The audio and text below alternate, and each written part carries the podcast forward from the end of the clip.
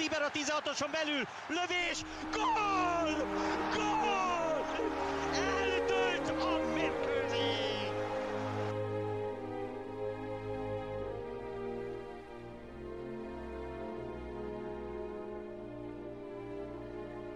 Hi, everyone, and welcome to another episode of the Hungarian Football Podcast. Uh, what a weekend it has been in Hungary. Everything to play for in terms of relegation and uh, European qualification. And joining us, as ever, to discuss that this week is co editor of HungarianFootball.com, Chris Barrett. Hi, Chris. Hey, Gabby and founder of HungarianFootball.com, a journalist and all-round good guy, Thomas Mortimer. Hello, Gabby. How's it going? Excellent, mate. Excellent. Um, guys, I'm guessing we've just about come down off of the high that was yesterday. There's only one place to start, really, and that's in uh, in Debrecen. Everything to play for. Um, Tom, set us up. How was this? Uh, how was this game going to go? Yeah, so it was it was awesome to just have something to play for on the final day. It's always good when we kind of get to that last day and there's still a lot riding on it because I imagine that there's so many times when we it, it, all looks like it's going to be amazing in a few weeks time and then we get to it and like it's all finished uh, a bit like the title race this was this year um, but with having kind of something to play for at the bottom of the league, it yeah, it sets us up for an exciting day. And then even more exciting than that is when two of the uh, two teams who could go down are playing each other, which just makes it so exciting. Obviously, Kisvárda and uh, kind of all your pests were still in the mix as well. Um, pests obviously end up battering Kaposvár 5 0 and they needed to lose 3 0 anyway, so they were kind of basically not in it anyway. Kisvárda scored a couple of early goals in the um, in the first half, so they they were basically through um, staying up at half time, like playing a DVTK team who were just been bad since coming back from lockdown. Um, so basically, it was all on Debrecen versus Paks. I remember you saying at half time, it feels a bit flat, this, and it really did, to be honest. Paks were much the better team in that first half, um, leading 1 0 at half time. Debrecen, who have kind of, well, they've just been bad at like DVTK since coming back from lockdown. Look bereft of confidence, bereft of any quality, and in that first half they looked exactly the same. Um, I mean, Paks could have been two or three nil up at half time. They were kind, Debrecen were kind of lucky that they weren't. I think they, I think Brexit only had one chance in that first half, and like you said on Twitter, it felt flat, and it really did. It just felt like it was just gonna piece into nothing, um, but it didn't. The second half got a little bit exciting. Mm. Chris, I I uh, also tweeted that it felt like a friendly match. Um, there was a few breakaways that Paks had um, where they were just messing around. They looked like a three on one at one point, and Böde was was like messing it up massively. If you were watching this game as a neutral and didn't know what was standing, you wouldn't believe that Paks were in serious trouble of going down, would you? It's like they weren't taking it seriously at all. No, especially in the second half, and I think um, uh, Gabor Osztermájer was was uh, he he made a comment, I guess, at the end of the after the the, the match, saying that he can't believe he had 34 year old players in uh, that situation and they still couldn't defend properly or something to that. And um, so it was it was very clear that he was frustrated. You could tell too throughout the second half that there was just growing concern on his face. Um, he was sweeping his fingers through his hair a lot. it's just, it, you you, you really didn't know. And um, uh, you know, it, got to that point towards the end, and I, I think that's where we're heading here, where um, uh, things started to to ra- ramp up pretty fast, and then to see uh, Debrecen come so close, I think it was um, Szatmári that hit the post with a with a weak shot, and then Ferenczi's crossbar shot that what popped down onto the goal line. Um, was that the one that you were screaming on, Tom? Yeah, it was. I think I think I think I was actually screaming on the one that hit the post as well, but I was e- screaming even more on that second one. It was Yeah. the build up. It was. It was just. It was just relentless, wasn't it? Towards the end, and um, it w- really would have been interesting to see them uh, take that because I do think they deserved deserved it at the end. Um, you know, Paks should have gone up two 0 at the end of the first half, but they really messed messed that up. And um, yeah, it's just really hard to say what was fair there. But uh, I, I think you know towards towards the end of the match, I think we all felt like we had just been through something. it was definitely fun for the neutrals to watch. But uh, to answer your question, uh, Gabby, no, I, I don't think anybody would have really um, thought that Paks were really a team that was playing, trying to play their way out of trouble or play for their lives. Tom, you'll have to explain this bit of audio for us. 94. perc kezdődik. Külsége. Már fennmarad, kifejeli maradták a Debreceniek. Milovic. Még visszaemeli. Készülnek magas löveg. Chance to get a ball! Oh my god, he put it in! Oh my god!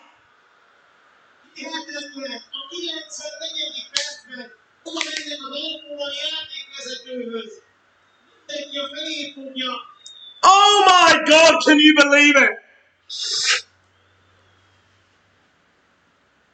A nagy lövését. És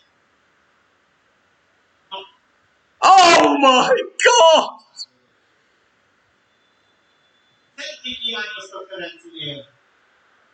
It's a fantastic piece of just passion and everything like that, and just sums up the madness of Hungarian football.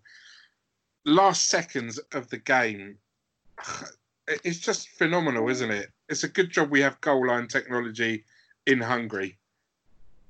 Yeah, I, I, on it. Well, that recording, I genuinely didn't know that I was being recorded at all. I didn't even I, my laptop. I don't even know why why that was even recorded.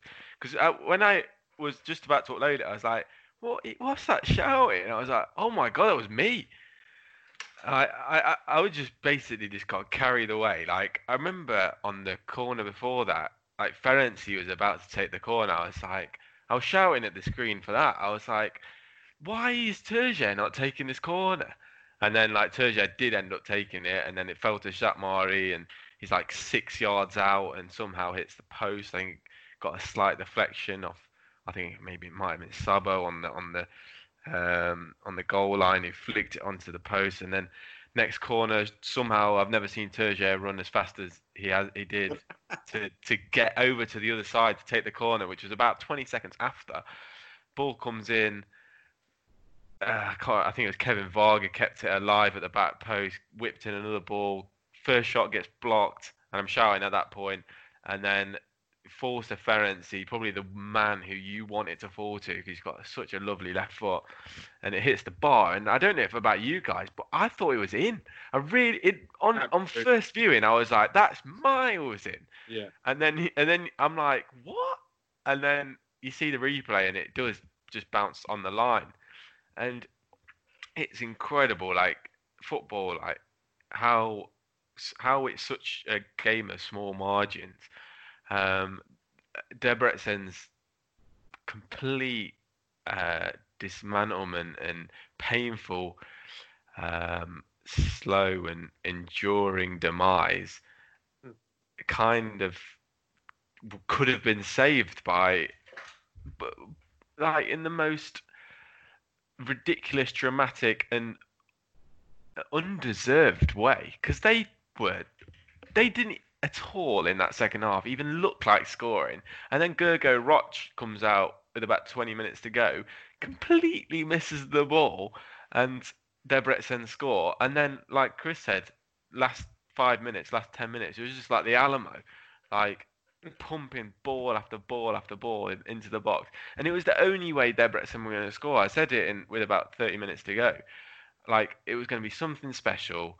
It was going to be a mistake, or it was going to be a set piece. And the only time that Debrecen actually looked dangerous was from those set pieces at the end, and obviously Rocher's massive mistake.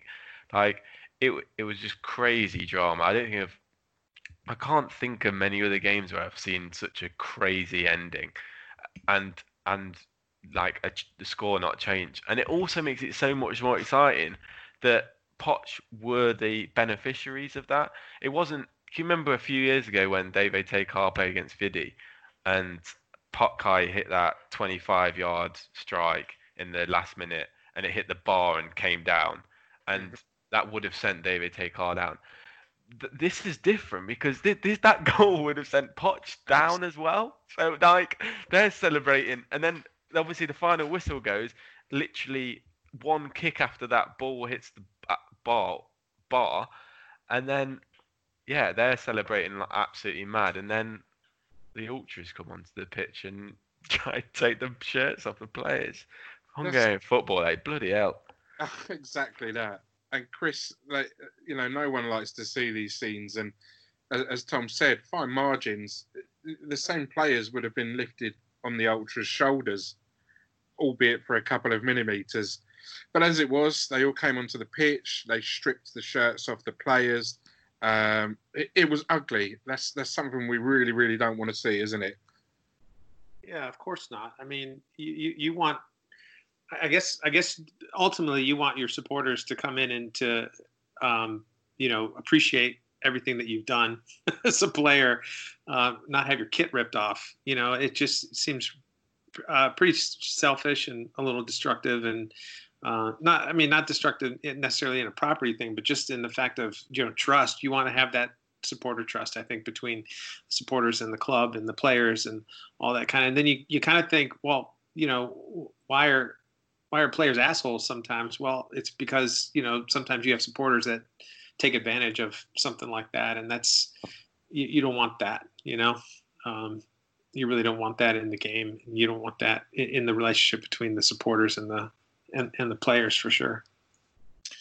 And Daniel Tőzsér, as how we mentioned, is uh, his farewell. Um, an amazing career that guy's had, um, spanned across Hungary, Belgium, and England. Um, I felt so so bad for him. One of the ultra guys, Tom, had carried him over there. He he couldn't even lift his head up to to look at them. That guy was hurting massively. Um, how can the ultras do that to him?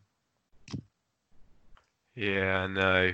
Some like, I I mean, I imagine Tőzsér when he came back to Hungary would have had every team in the league queuing up um, for his signature, and he chose Debrecen.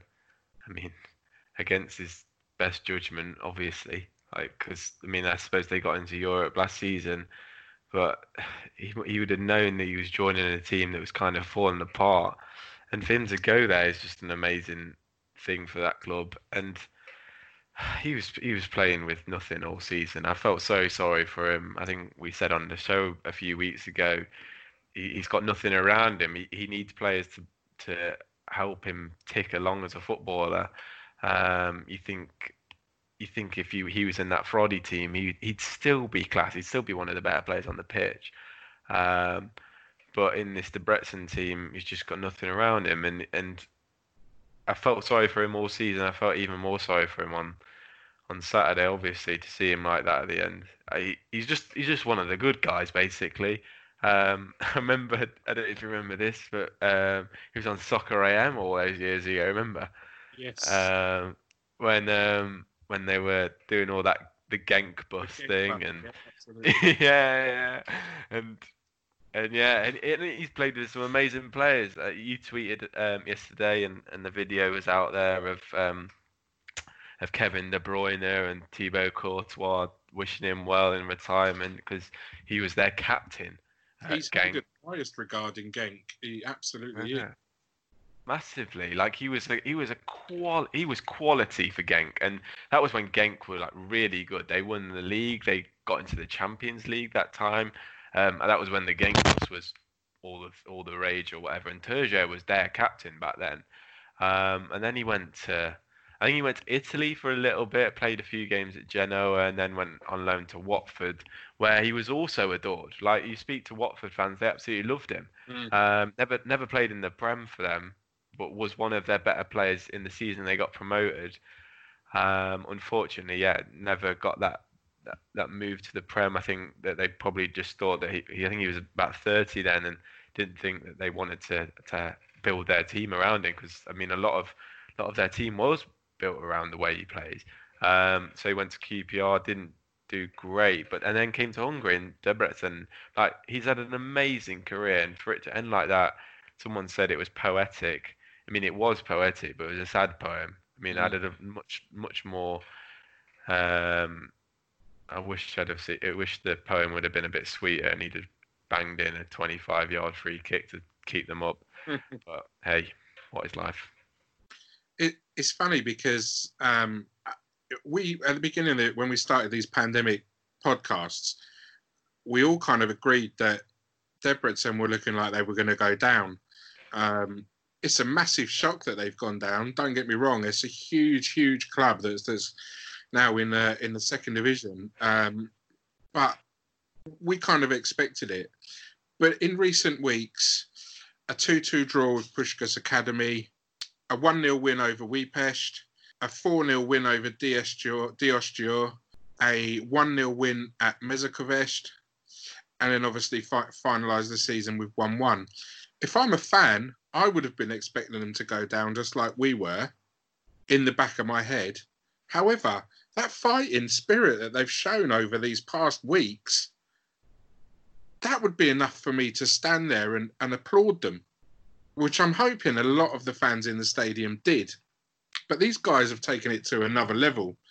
The angry scenes in the VIP sector uh, after the game, the club owner was having an argument with the ultras, asking them, "What have you done for the club?" Um, that's not going to end well. It took um, two hours before the, the players could get out of the changing rooms and leave the stadium. In fact, Poch had to be led out of a of a back exit. Um, the anger on the on the faces, like these guys were gutted that they've gone down, absolutely gutted as anyone would be. And you've got these guys ripping shirts off their backs.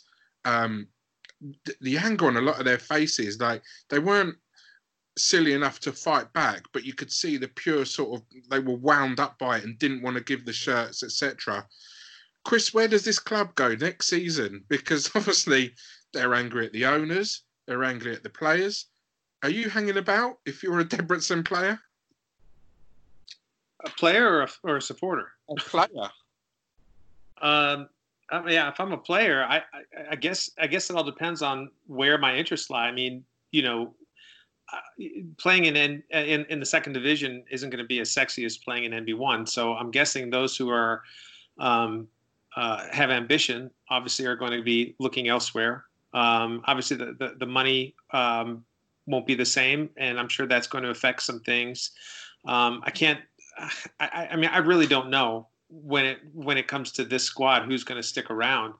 Um, you know, um, and I, I, don't think the scenes at the end of the season really endeared any of the players to the to the supporting uh, to the supporters at this point because that's just that's just awful. Uh, to have that kind of thing. I understand you're upset. I understand that your club uh, hasn't gone down in 27 years. Um, you know, I understand that you showed up with the biggest crowd of the season um, you know, to, uh, to to hopefully will them over the line, and it didn't happen. But um, you know, uh, uh, where are they going? Well, they're going to the second division, and as we've seen with with some teams like Haladas and, and others, uh, there's always that fear of getting buried. But like MTK and um, you know, there's always the possibility of, of them turning things around. You know, there's uh, Elemér Kondás also, who just had the, uh, I think it was just the the contract for six, six the last six games. What's he going to do? I, I, don't know. I can't imagine him sticking around in the second division. Um, you know, as as close and as much as I think he loves that club. Um, but yeah, I, I, think there's a lot of questions right now. Um, if I had to go down through the player list, I'm thinking of uh, Adeniji and uh, Garba and players. Like, are they going to stick around? Highly doubt it. Yeah, it's not going to be a, an easy league to get out of by uh, by any accounts as well. I think I think they're in for a, a shock. It's like 27 years since they've uh, since they've been down there before, and, and football's progressed a lot. And there's a lot of good sides in that second division. There's a lot of teams with a lot of money now as well. Um, obviously, Vasas missed out because uh, they, you know, the season was abandoned, but they're going to be as strong as anything next year as well. And um, yeah, I really think they're in for a shock. Um, I, I, what annoys me is that those fans, those fans having to go at the players. Where have they been? mm, Like they've not been there. Like th- th- they're having to go at the players. Like the, the it's not the players' fault. I, I don't think. Like it's it's incompetence at board level. I, I I agree with like having a go at the the board because like that they've just let this club disintegrate essentially.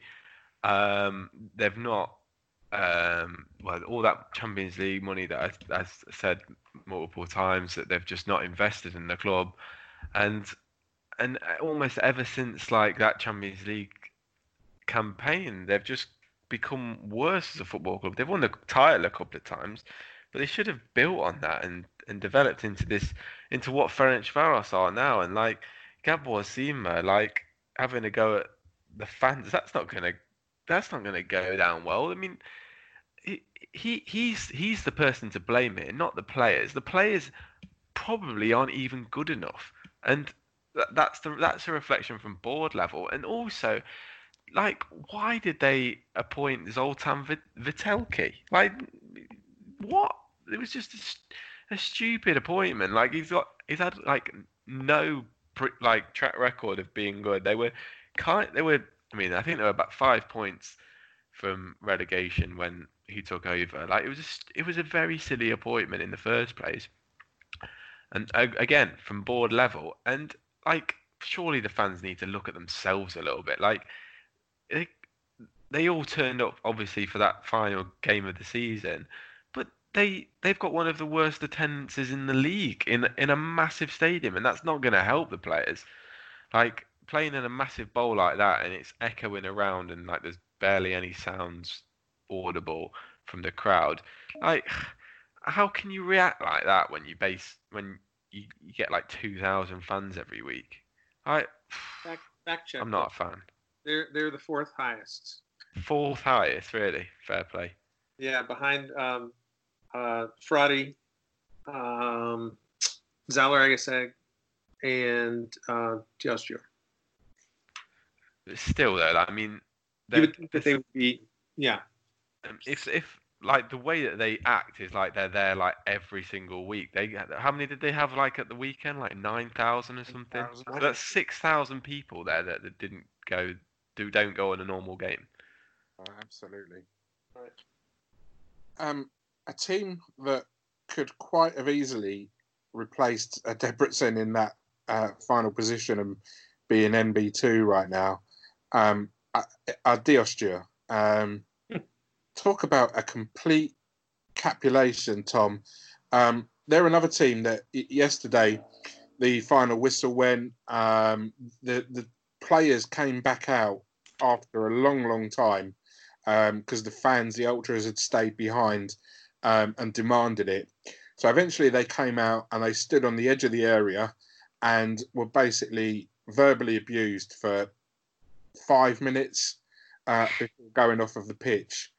Um, what on earth? Because there is absolutely no doubt, Tom, these guys would have been in the second division if there was another one or two games left in the season.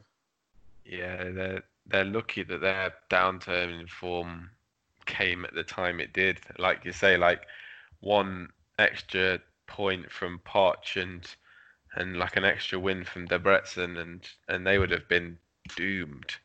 Um, it's interesting because when we spoke to Fernando um, all those weeks ago when we were in lockdown, Debrecen were looking, um, DVTK were looking quite rosy. I think they were in with a Europa League shout, not looking like they were going to be anywhere near the relegation zone this year. We were, think, me and Chris spoke off air about how how kind of Fernando's um, they've kind of got better since Fernando left, um, but well, they didn't get much better, did they? Because I think they basically finished in the same position that they finished in last season. And like you say, they would have gone down if it wasn't for Um, well, just everyone else not quite being good enough. But I mean, they finished the season level on points with Paks and just two points above the Brets and losing the last five games of the season. I mean, it's just terrible. And they've not even been playing any good teams. They've been playing a lot of the teams who are down there. They lost 4 0 to the Bretson. It's just, yeah, it's the way that they've been over the last few games is, is crazy. Um, it's going to be interesting to see how they pick themselves up next season if they make any signings or anything. It's interesting to see how Feczkó kind of picks himself up as well. And Chris Paks, um, obviously we spoke about they were involved in that Debrecen game. Um, there's got to be some big changes at that club for next year as well. Um, age is looking like it's uh, taking its toll on this squad. Yeah, wanted to just say something about Diaz They their defense fell apart. And you're right, Tom. And you know when we were looking at them at the uh, beginning of this COVID restart thing, they were in fourth place and they lost six of eight, like you said, the last five. And those last five, they gave up an average. Uh, I think they gave up 15 goals in those five games. I mean, that's just that's that's just uh, that's horrible. and I, they, they weren't that team earlier in the season, you know. So um, so there's a lot there. Yeah, Paks. Just going back to your your question now about them. Yeah, you're you're looking at a team that needs to make some serious changes. And I, have always thought of Paks as being one of those teams that they'll always make it. They'll always be right there, right around middle of the table. They just seem to do just enough to to get by.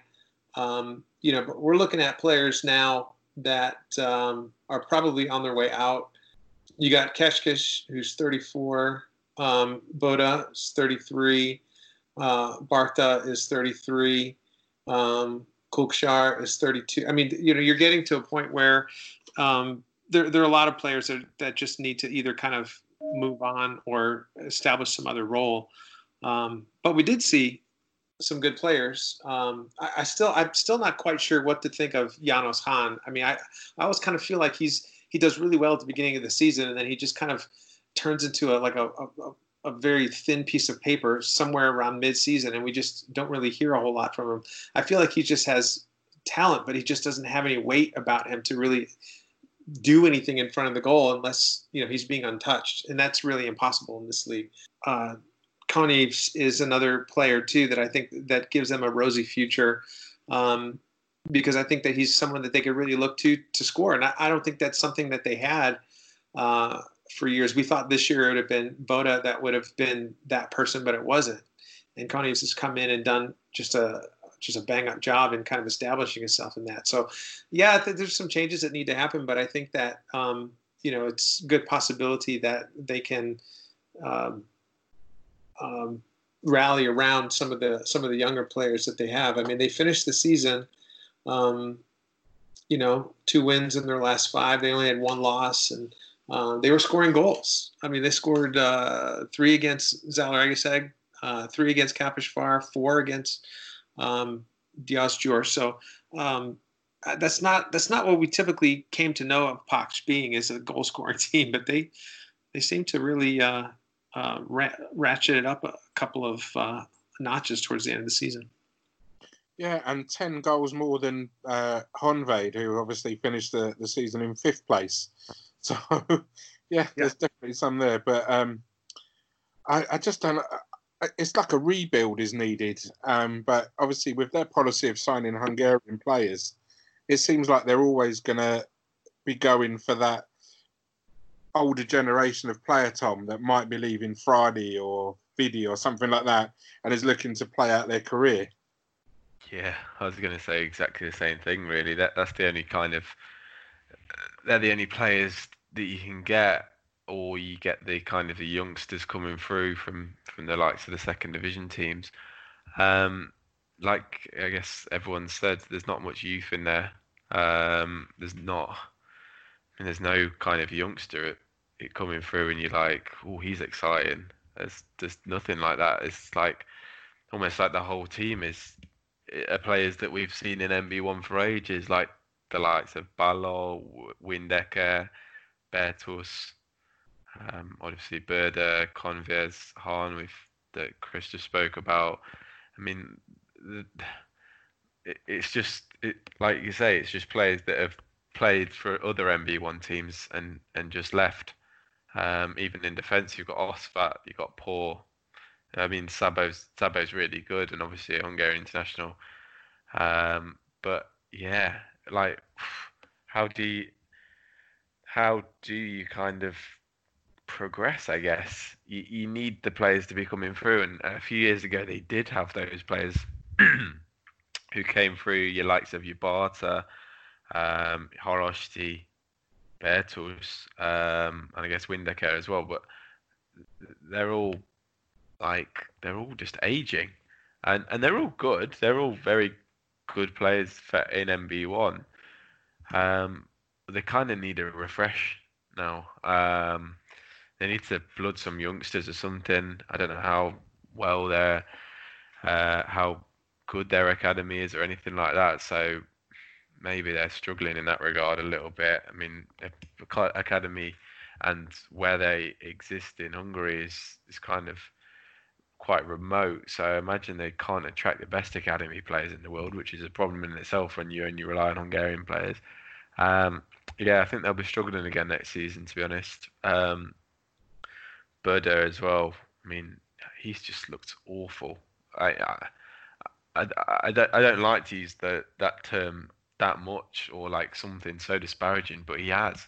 He's looked bad mm. um, like a Kaposvár kind of type player or something. Um, and for him, to, for the last two games of the season, which you in two games where, well, they had to win on, in midweek and they had to get a result on Saturday, and for him not to start in them two games, that's crazy. Like for someone like two years, um, four years ago, he was playing in the um, in the European Championships for Hungary, two years uh, last season he was winning the league for for Ferencváros, and then this season he can't even get in the in the Paks team. Like, it's kind of it's kind of mad where he's at. I don't know if he came back from the break like overweight. It's hard to tell because he's obviously a big guy. Um, but yeah, and I, I don't know what he's going to do next season. Is he going to stick around? Is he going to I don't know, show a bit more fight for his I mean, he he grew up there. The team he came through, so he should have a lot of passion to playing for them, and have a lot of, and especially over these last few weeks where they needed him more than ever, he just didn't step up. It was other players that around him that did, and it's a good job they did. To be honest, um, yeah, it's gonna be it's gonna be very interesting to see what they do next season, and I'm I'm particularly interested in Böde because, I mean, after seeing those last few games, I mean, I think retirement might be on the on the horizon, to be honest. Yeah, I think that's a good shout. Definitely. Um, you know, like you're saying, it's it's good to have these these experienced players around young players, but that's just not happening. It's like an old boys club there at the moment. Um, Chris, just to stick with Paks for a minute, they're not the best supported club in Hungary, and their their philosophy of being the the only Hungarian club with only Hungarian players is very admirable, and and, and I do personally love it. I I do. Sentimentally, it's brilliant. But do you not think maybe that there's the time now to maybe look at that policy? Because when we talk about signing foreign players in Hungary, they're likely to be Romanian, Slovakian, bordering countries rather than you know sort of more exquisite places. Um, is that something the club need to look at if they're ever to push forward? Well, I, I think it all comes down to what, what are they trying to accomplish? You know, I mean, I think it's admirable that they've done that, and there's other teams in other countries that have done that. Um, obviously, Bilbao and um, you know other other countries do that. I just think we're living in a different world. And I, I don't want to get political. That's not what I'm trying to do here. But I just think that we're living in a world that there's there's so many good players that are out there. And um, I'm, I'm guessing if I'm a supporter and I, didn't grow up there, I don't, I, I've never been there, I have no idea. And there's a possibility of getting better players so that your club can succeed. I definitely think you have to start looking. You know, um, you know, there, there's there's a lot of nationalist pride. There's a lot of things that um, I'm sure that, that they feel really good about. And yeah, there's a lot. I love the atomic strike. I think it's I think it's one of the best, smallest, best nuggets of joy in all of Hungary when it comes to the supporters. And I think they're they're great. They support the team well. But moving forward, um, yeah, I, I, I think it's I think it's important for them if in fact they want to be um, aside with any ambition whatsoever. Uh, in today's day and age uh, in football, I think you have to look at the talent that's coming in because it is coming in. Um, and we could see it was so funny looking at the um, the, the the starting eleven sheet um, between the two clubs yesterday, and just seeing how many different flags were on one side, and then seeing the straight lineup of Hungarian flags on the other. Um, they've they've done an admirable job, and I think that most of us can sit back and say, "Yeah, you know what? You've done your country proud. You've done a great job of doing that." But it's another world, and it's just my opinion. But I think that um, in today's football, you really have to do you really have to um, look at what's best for the club, and there's other talent that's out there that that um, you know if if they would open it up, that they might be able to attract, and I think that would be good for the club.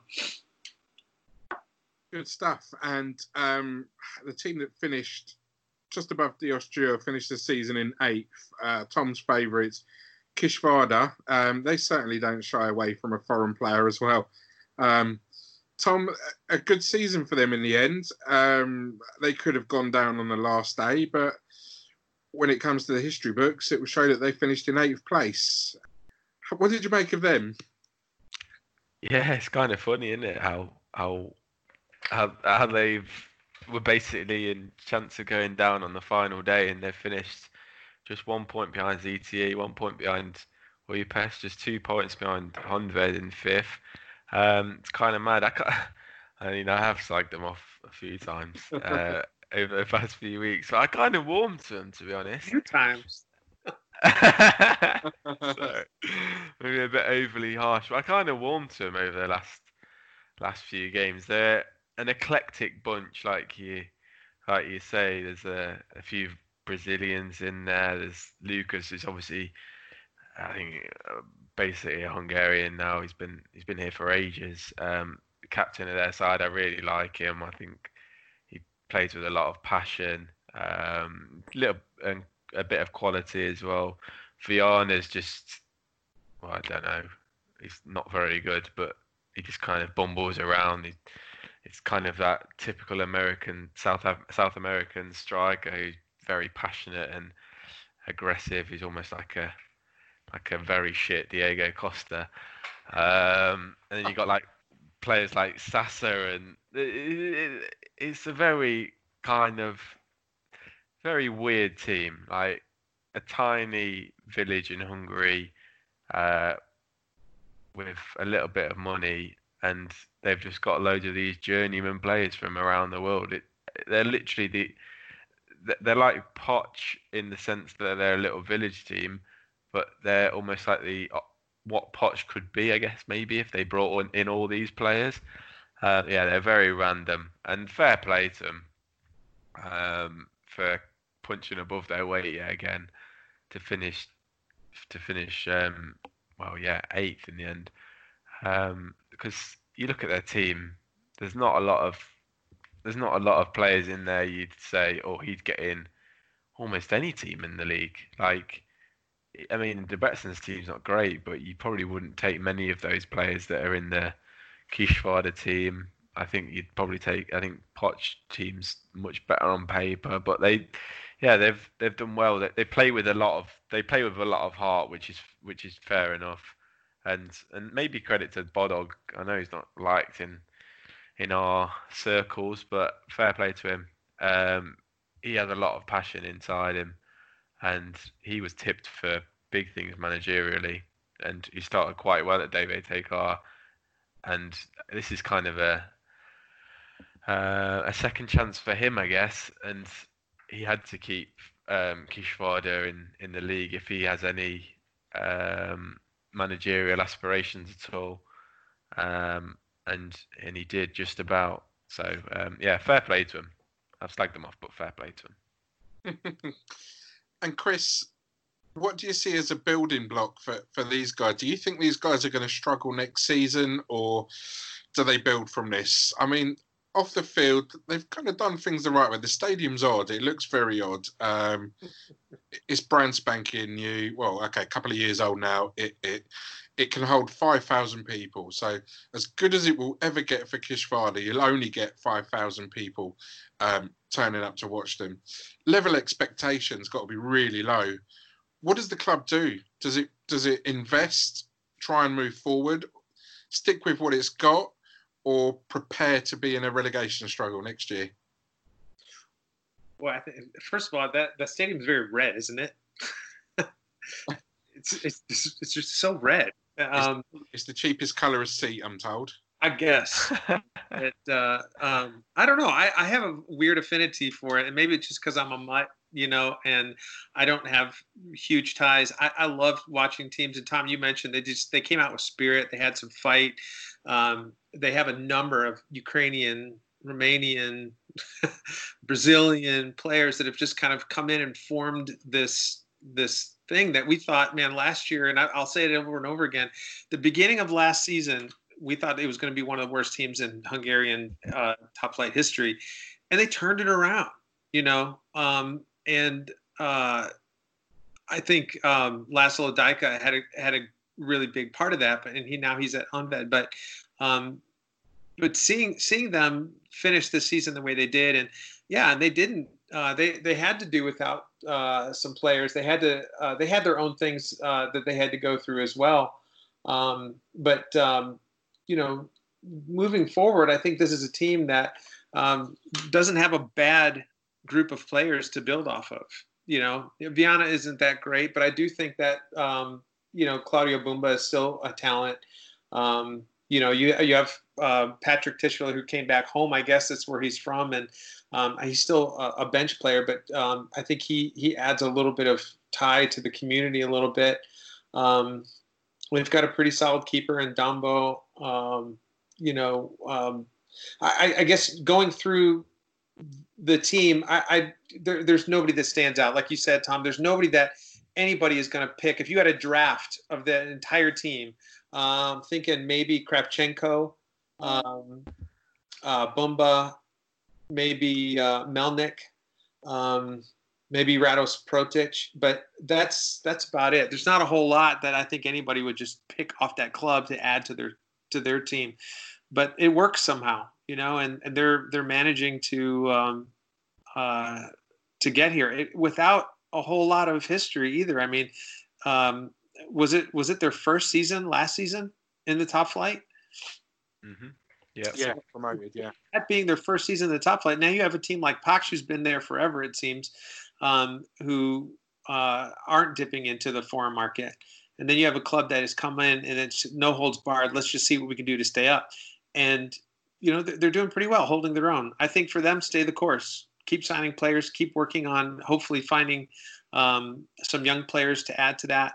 Um, I, don't think they'll ever have any aspirations of Europe. I don't think they'll have any aspirations of um, uh, of you know a podium spot. Who knows? They might get lucky, but um, you know I think for a, a small town club like that, I think they're doing as well as you can hope for.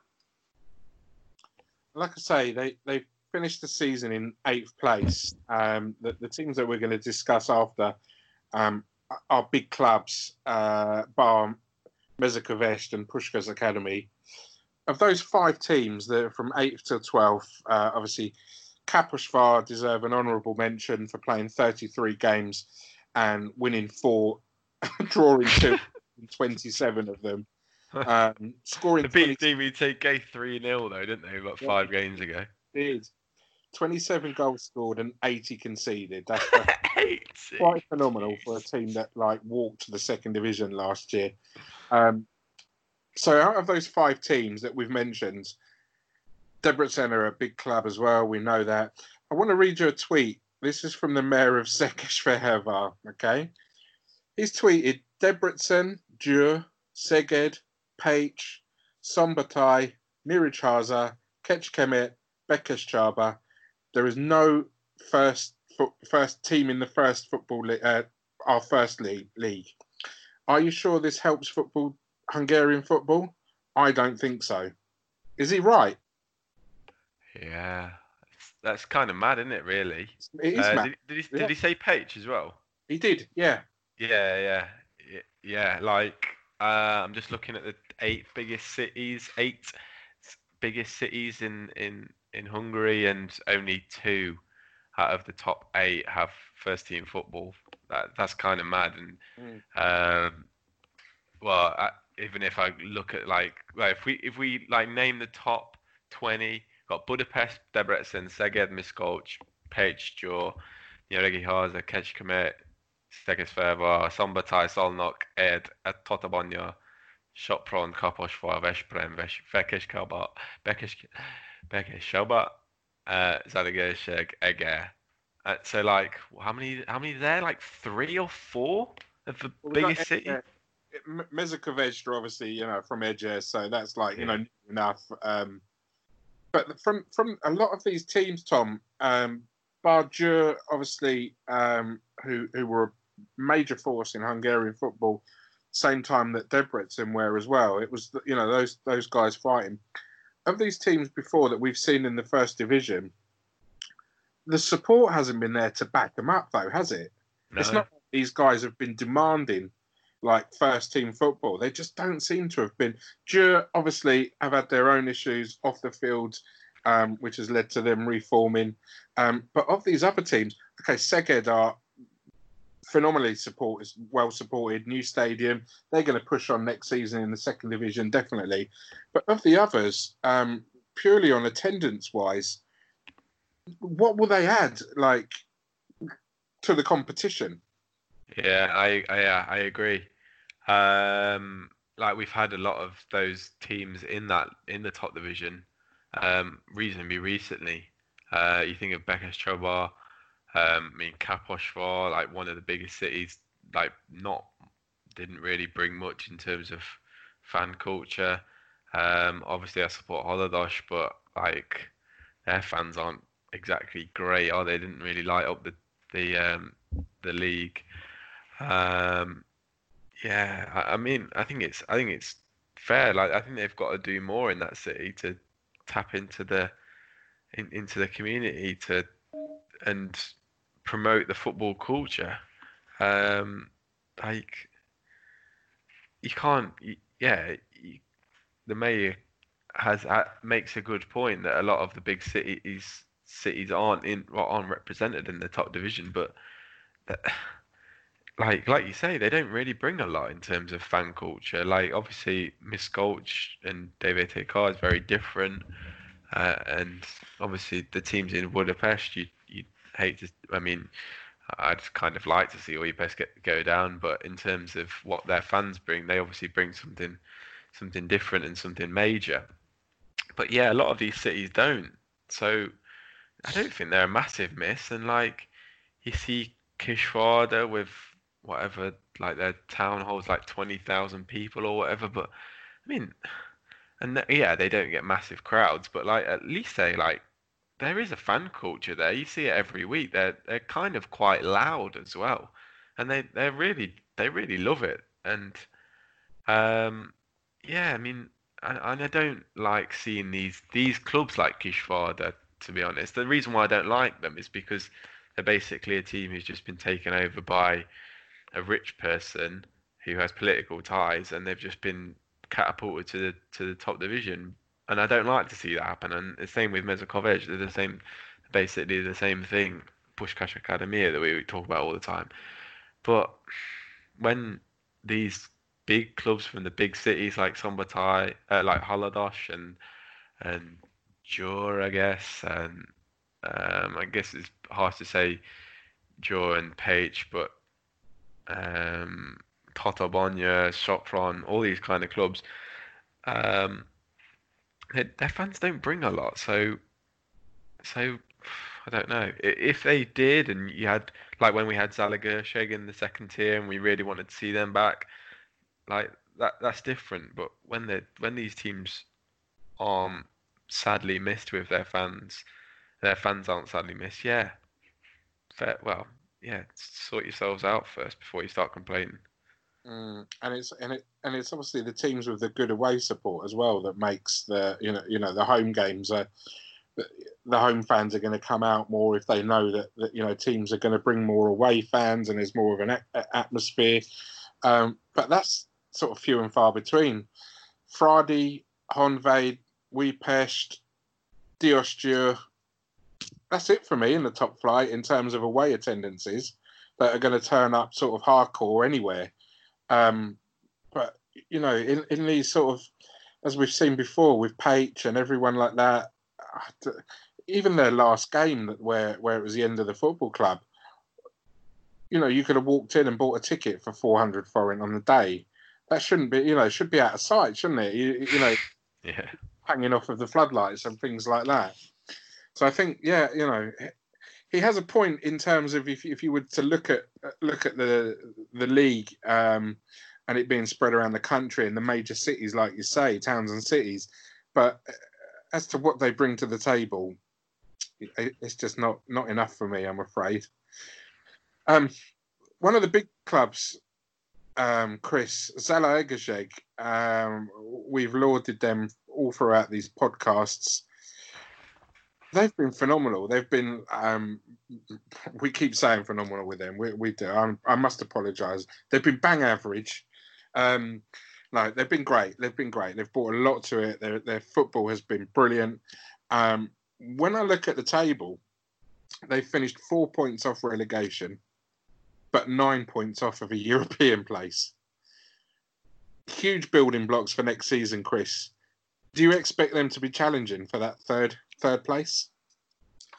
Yeah, I mean, first of all, just looking at that table and seeing the the the swing from uh, the closeness from relegation to a European spot just talks about the competitiveness of the clubs that came in. And I think the thing that really surprised us about Zalar Zalaegerszeg was that um, they they were they're a promoted team, and maybe we expected them because they have um, you know the name they've been there before and all that maybe to do well, but over and over again, I think what we saw was th- this isn't just a good-ish promoted side. This is a really good quality side that had some bad luck in the first half of the season where they had some uh, dropped points that very, very easily could have uh, pushed them a lot closer to the top half and maybe even towards um, uh, a podium spot this season.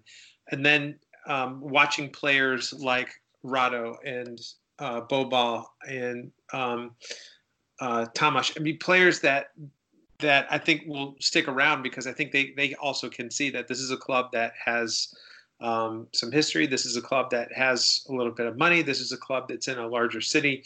Um, this this should be a club I think next season that um, that can challenge for a top four spot. Um, or you know if if they want to go this route, just um, win the cup. you know because uh, they do have the quality. They definitely have an attacking mindset.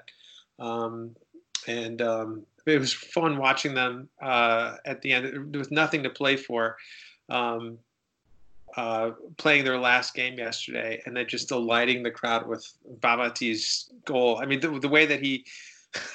the way that he stole the ball uh, as a defender, turned around and then just launched it from midfield um, over over the goalkeeper and under the bar was just what a perfect way to end the season, wasn't it? for them, and then really look forward to a, a great second season back up in the top flight. It was a really, really good game to watch as well. It was, you know, kind of billed as a dead rubber before the game, but um, it was really, really entertaining. Probably one one of the best games of of the season.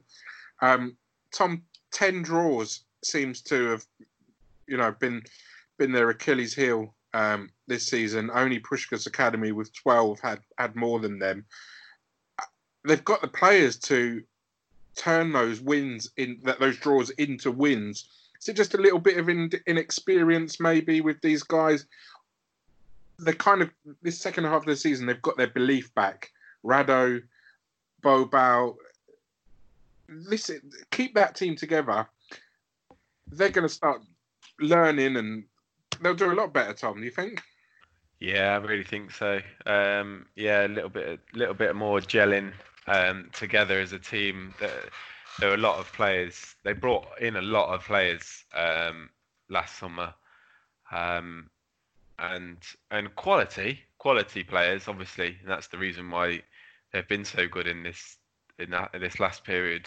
Now they've kind of gelled a bit more together, and yeah, if they keep their players, um, they've got a, a couple on loan. I think Pomosh and um, Burla and Katanec. So if they get if they get those in on a permanent basis, keep their um, their stars, which I think they will, um, like in in the likes of Bobal and Rodo. Um, I also really like Nikola Mitrovic. I think I've probably said that a lot. He was massively fired up at the weekend as well, which is awesome to see against his his, his former club in in Vidi. Um, yeah, I think I think they've got a real chance of of doing really well again next season. Um, they've obviously they're obviously a club with with massive history. They've got a um, a, a massive fan base, so I think the potential for them to to to go on to be something major, a major player again in this league is is there. I think they've got all the building blocks in place. Um, it's kind of weird because they've been down in in the second tier for so long now. We almost forget about kind of what they were like at the start of the um, start of the century. They obviously beat Man United in that Champions League qualifier, didn't they? Uh, and Man United, which was containing likes of uh, Roy Keane, Paul Scholes, David Beckham, Ryan Giggs. Um, who was it? I can't remember his name. Uh, he scored that last minute goal, didn't he, at the Puskás Ferenc. Um, yeah, can you remember his name? Yeah, I can see him with the long hair. Yeah, yeah, I remember the, him just diving. It was like a last minute, yeah, Just a no, I typical. Hungarian goal. I can't remember. Um, but What yeah, awful injustice. and I think though I remember a story about him that he he he said it was one of the worst things he's ever done in life because he ap- apparently like everywhere he went for the next like five years, everyone was just going mad. Like it was like like they were like, "Oh my god, it's you!" Like he said he said it was just awful, and like he, he got like he had like depression and stuff, and like yeah, like really, he said it was like the worst thing that ever happened to him, which is um yeah, kind of sad really, especially after such a it was um, Koplarovic. oh Koplarovic, yeah, of course. I remember the commentary only now. came on in the 83rd minute as well. really, Came on in the 83rd and scored in the 90th. I think he was just a journeyman, wasn't he? He was just a just a bang average midfielder who just happened to pop up at the right place at the right time to beat Man United. But yeah, um, it, I think it'd be awesome if they um, if they um, put in some put in a bit more cash and, and really go for it next season. It'd be interesting to see what are like. They've been very average the second half of the season under Carrillo. So like maybe if they get everything right, there'd be like a a potential for them to to maybe finish second or third. It it all depends on on um, who they sign and if they keep the right players. But to end the season with the top two goal scorers in the league, that's pretty impressive in itself, to be honest. And obviously, we know how good they've been over the last few games, and they're just really good to watch. Um, like you say, that game against Vidi was really good, toe to toe, end to end, and that goal just unbelievable. But Tom, that um, finishing with the top goal scorers in the league has to come with the caveat that it's uh, the lowest ever. Total 13 goals. That And is really bad, isn't it? um, to win the top scorer. 33 games in the season and 13 goals. top goal scorer. Um, that's pretty poor, isn't it? Even when you think Fradi won 23 games out of the 30, they lost three games all season, um, scored 58 goals. Yeah, here's here's uh, 13 goals, wins it. It's just bizarre, isn't it? That's weird. It's so weird because you think of like um, Bolly. Um, you, you feel I feel like he's had a good season, and you see him every game, and he, he looks good, and he he's kind of you, you think he's quite lethal when he gets into Mhm. position, but he only scored ten, and like Lanzafame was up there at the at one point, and I, I don't even know if he scored in this winter season. Uh, um, when we came back from lockdown, yeah, it's it's it's weird because someone said to me on Twitter, a couple of people said to me on Twitter, it's the uh, low quality of the league, but I don't even think it is. I think the quality is arguably at its highest it's ever been. Yeah. So for this to kind of, I don't know, it's, it's weird. It's just strange. It's funny that Fetcherson's still on there with eight goals, and he left in January. Chris, when we talk about obviously, uh, Tom mentioned then Zala having you know hopefully an injection of cash and things like that to build on. When we when we're talking about these teams pushing on, we're seeing what's in front of them. When we look at it in in terms of the football that's being played on the pitch, but obviously what's going on around the pitch uh, in terms of money has a massive influence. That let me give you some figures, um, Chris. So these are the budgets that the Hungarian football clubs are working on. Okay, so Fradi, obviously at the top, um, at, at five billion forint a year, which equates to uh, just under thirteen million pounds. Um, you left us, I think, is there or thereabouts dollars wise as well for you there, Chris. Uh, next is Videoton, um, four billion. Um, these figures don't include the Europa League and stuff like that, the income from this as well. So like that that's you know huge.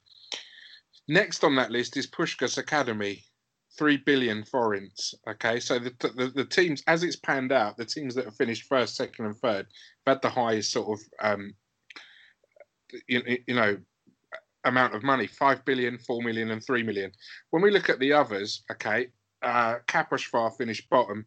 Their budget was um, one billion uh, forint. Okay, so that's uh, about two and a half million pounds, something like that. Um, all the other clubs, the average is between anywhere between one and two billion. The gap there is enormous, isn't it? So, in terms of um, the league, it's going to be the usual suspects every year, isn't it? Yeah, I, I mean, I, I feel like that's how a lot of leagues are set up, though, isn't it? You know, there's there's always the the one or two that have a lot of money, um, but what we've seen, uh, you know, that doesn't ensure it, but it definitely. You would think with that kind of uh, uh, disparity that Fradi wouldn't even allow a goal in this league. Um, you know, with the kind of money that they have. Um, but you know, again, it's uh, it only gets you the players on the pitch. It only gets you the manager. You still need to to bring something to the to the table. Um, you know, and uh, what we've seen is we've seen some other um, you know teams that have come up and they've had a little bit of heart and they've played with uh, lesser talent but have done better. But I think you're the, the statistic that you just um, uh, laid out for us, though, is that the top three teams this season uh, have spent the most money. Um, I think on average, that's that's probably what you're looking for, and um, you know, uh, I, I don't know what that really does to the league, quite honestly. Um, uh, you know, I mean, I, I feel like competition is competition. I feel like we're uh, anyone who watches Hungarian football knows that that Fradi and Vidi are going to be the two teams that everyone's going to be looking out for. Um, you know, but um, uh, there is more money coming in to the league, whether it's laundered or legal or I have no idea. But I mean, it's it's definitely a quality that um, um, I don't see in a lot of other European leagues, and I think it's getting better. But um, yeah, you know, I mean, I, I think uh, when you have that kind of disparity, you're gonna you're gonna have those two or three teams that are going to dominate most of the time, and um, who, who've been the last four. I mean, other than Honvéd, it's been Ferencváros and Vidi, right? Yeah, and I say in terms of um, in, the, the positions that they finished in the table has been exactly as to their budget, which is like really, really bizarre as well. Um, it it's just strange. Like in this transfer window, we're likely to see, for instance, Kai Havertz go Real Madrid, Chelsea, wherever he might be. Um, and the figure that they're talking about is him going for around about 85 million euros. Um, is that value for money? Well, if I tell you that 85 million euros would buy you every single player in NB1, 311 of them, I know where my money's on. Can I have it? Yeah, we versus everyone. it's bizarre, isn't it? How we can have, like I say, uh, that it, sounds enormous, doesn't it, when we talk about five billion forint, but 12 million pounds is the kind of money that a club in the English Championship it would buy an average player for. hmm I think I think Mohamed Besic is still the most expensive player in the Hungarian league of all time. I think he went for less than five million euro. Um, it's kind of mad, isn't it? I don't. I, I, I can't remember how many there is. I think there's only like 12 players that have ever gone for more than a million euro in the Hungarian league. Um, yeah, it's, it is kind of mad. Um, just the disparity, and and there's no wonder like our teams always struggle in Europe when when this is the case. Um, like, and you you feel there's you feel there's a lot of quality in the league at the moment. You think you think that like you, you Ferencváros have are arguably as good as what we've ever had in this division, and the, the amount of depth that they've got. You think of like their bench yesterday. Um, they had Heister on there. They had Roland Varga, who just basically can't get in the team anymore. Leditzo, who who came over from Argentina, has gone back now. Barely played a game. Um, yeah, it's it, it it's kind of mad how there can be such a disparity in our league. Um, you obviously just spoke about there, like the top two miles miles ahead, and then you talk about Kai Havertz going for 80 million. I mean, there's obviously levels to football, but the levels are becoming a lot more disparate, and it's only going to get worse. You imagine until until probably a Super League is created, and and um, yeah, where we will be then, I, I no idea. But but it's funny as well because it's not like it's not like it's always been this way. Because you think of, I know it's kind of silly just to to um, compare us to the Golden Team, but there's no other country in the world which have had the quality of Hungarian football teams um, that Hungarian teams that were, and now the level that we're at. Like, there's no other league that's ever been like that. You can you can you can maybe compare us to a little bit like to Yugoslavia, obviously Red Star won the league in uh, uh, won the Champions League in I think 1990. But that's a little bit different because Yugoslavia doesn't exist anymore. But like Hungary is still the same country. This is obviously like post Trianon when we were good. Um, and we had those we had the best teams in the world. We had Honvéd, we had Ferencváros, MTK and stuff. They were all like very good teams. The Hungarian league in general was one of the best leagues in the world at the time. And now we've got one of the worst. There's no other country in the world that has has ever ever gone through this. No. And and it's it's never going to get better. Um, we've just kind of just got to hope that I don't know that that Ferencváros do something in Europe this season. The only it's only the only sad thing I find with this, like we've obviously there's a lot of money being pumped into Hungarian football at the moment, but it's obviously all comes with this political edge to it. It's all tainted money. It's not like it's all being put in for the right reasons. It's all tainted. It's kind of sad. Um, we we all know about the the inequality that exists in foot in football, but um, it's never more stark um, than when you actually look at the figures themselves. Mm. And Chris, the, these are the top five players in Hungary at the minute with the highest market value, which I I feel are bizarre. Let me get your thoughts on this. Okay, the first player, number one, highest market value in Hungary, is Nemanja Nikolic. Number two is Loic Négo. Number three is Somália. Number four, is Isael. And number five, Ivan Petryak. That I guess four of that. Sorry, just to put in, about four of them five players are over thirty, then aren't they? I, I don't even get how Somália's on the list. He's made like, I think, a couple of substitute appearances and maybe one start, two starts. Mhm. It's strange, isn't it, Chris? Do you want to do you want a job scouting players in Hungary? Well, I, I kind of do, but um, yeah, I mean, if I was going to start a team, um, I'm not sure. I think I would take Négo, um, maybe Isael. I mean, I, there, there's no doubt that they're good players, and um, but again, the market value comes from what they've done in the past, obviously. And if you're looking ahead to the future, um, you know that that, those aren't the players that I want to I want to start a club with, or that I want to you know uh, reach towards the towards future success.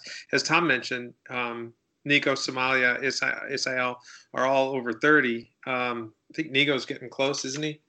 Um, and, uh, and not a spring chicken anymore, but um, I, you know th- they're they're good. Those are good players, um, and um, probably I would say top twenty players within the within the league. But um, um, what was the original question again? I, I'm just like, how, how do these guys? Do you, do you- I mean, look at Fradi's team this season, uh, and obviously Isael's in there. Um, Somália, like I say, has, has been a bit part since returning. This list's all wrong, isn't it? Even Nikolic hasn't been anywhere near his best. No, but again, I don't think this. I don't think that uh, the the transfer market value um, really is honestly that accurate, especially uh, with a league like this, because you have a lot of players that have done well in other leagues and they come back here, and I think some of that's residual. You know, I look at a player like Tokmac, who I would take, you know, I would choose first because he's a young player, he's got some pace, he has a nose for goal. I think he's one of the best players in the league. But what's what's what's his value compared to uh, to Nico's value? You know, probably a, a very small percentage. Uh, it's growing, but I mean that's the player that I would be looking at. Um, you know, Franck Boli, where's he? Uh, Zubkov, where's he? You know, these are players that I think that are that are uh, far more impactful for a team like that. Um, and uh, yeah, we're not we're not seeing them anywhere. Um, but um, you know, uh, you look over at uh, at Vidi and um, Nico's up there. I mean, he scored five goals this season in 14 appearances. Um, uh, Petryak six goals, 10 assists. I mean, so so him probably being one of the more impactful players. Um, Armin Hodzic is another player that I think, um, even though that I think he's limited, he definitely knows how to score. Mean, he scored 10 goals in this league. That's not bad. Uh, but for Vidi, um, you know, yeah. To answer your question, no, I don't think that, that those are the, the best players that are out there. I just think that that, that number, um, that transfer transfer market value in a league like this is more residual from what they've done than than than really a true value. Understood. Um, let's get back to the league, guys. We went way off topic topic there. I, I, I it's a subject I, I really, really like. Um, I, I hope the guys listening at home will, uh, will have some interest in that at all. I always find it very, very um, kind of deep to get into those kind of things. But getting back to uh, this end of season roundup, um, slap bang in the middle of the table. Um, Chris, you're a supporter. Um, Tom, not so much of a supporter these days. Újpest um, look like they. I mean, they were not really in relegation trouble the last game. They could have gone down. It would have took some weird occurrences to happen. In the end, they uh, they- won five 0 uh, It was a walk in the park. Massive, massive change. Um, we we spoke before about the new manager coming in. What do you see for these guys um, next season, Tom? Yeah, he's had a he's had a hell of an impact, really. Um, I don't really know what kind of the future holds for them. Like their team is, I mean, the team's very very similar to what it's been over the past two or three years. I think it's it's kind of they've got some good players in there um, that can overachieve and underachieve. Um, they're probably they're not a team that are like I they're not like Zalaegerszeg, for example, who have got the talent in there to really make a push for the top two or three. Um, and they're probably, I mean, they're a team that might go down if they have a bad season, but probably just enough in there to keep them at bay, um, like this season. I I think they'll just be again mid-table, to be honest. Um, I don't think the owners really care if they are mid-table again next season. Then they're not going to be investing massively um, over the summer to to try and push them to to where the fans believe they should be. Um, yeah, I just think that I think they'll be pretty much in the same boat, lower to mid-table.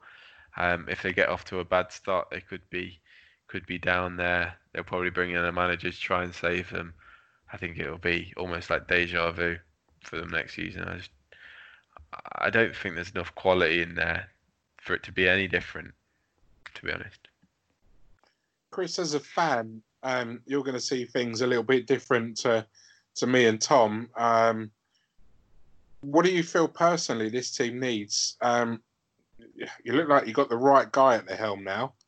Um, but is he going to be a builder or is he merely papering over the cracks? Yeah, let me just say too that there are a lot bigger, bigger supporters of Újpest than I. I mean, I'm a, I'm kind of a carry on here for the last three or four years, but, um, uh, and then there's a lot of passion that goes into that. And, and Tom, I was really surprised that you hate them so much. So that really kind of, you know, that hurts. But I get it. You It's, know, it's nothing personal, Chris. yeah, of course. I know. Honestly. Okay, it's good. Um, but I no, I think I think moving forward, and we've talked about this. You know, moving forward, this is a this is a club that has um, history. They have a good support base. They're in a big city. Um, you know, they have a pedigree. What they have is a shit owner. I mean, and quite honestly, if if you're going to start somewhere, I think as as a club, you've you've got to sort it out. Now, I, don't know if the change in the crest and the change in manager um, is enough. You know, I think Rogan was the right person at the right time for these last few games. Um, you know, winning five of the last seven. Who would have thought two months ago? Because I, I think you know when we first started this whole thing, I, I tipped them for going down based upon Nebojsa being the manager and the current state of that club's mentality.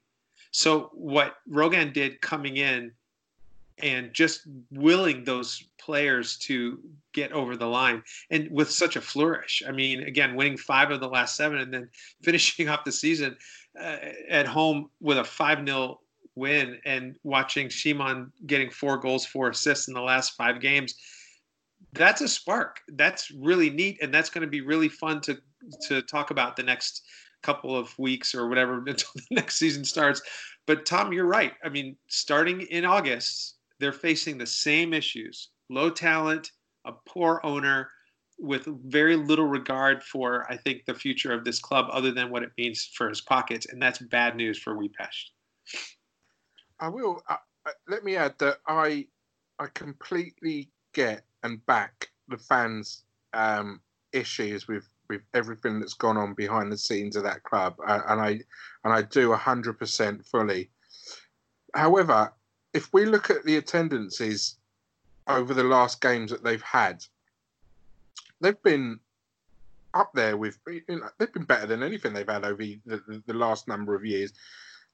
Three thousand were there um, for the last game of the season, say against Kaposvár, who may have had like you know ten fans there, something like that. So the fans have, have come back in their numbers.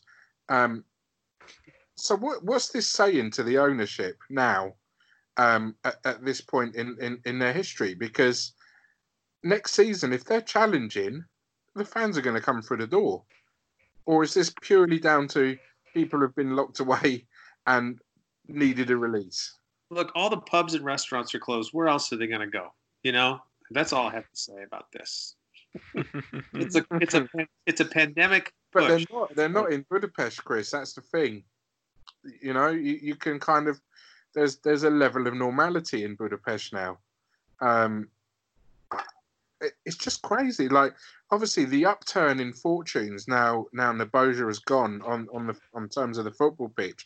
It's clearly like you know so- a fan that's a diehard fan has gone home and and said to his his friend um, that might be a you know floating supporter guys, come and see what they're doing down there on the pitch now. It's it's nothing like what we've had before. They're they're they're really really playing for the shirt. And it's going, oh, okay, I'll, I'll have a look.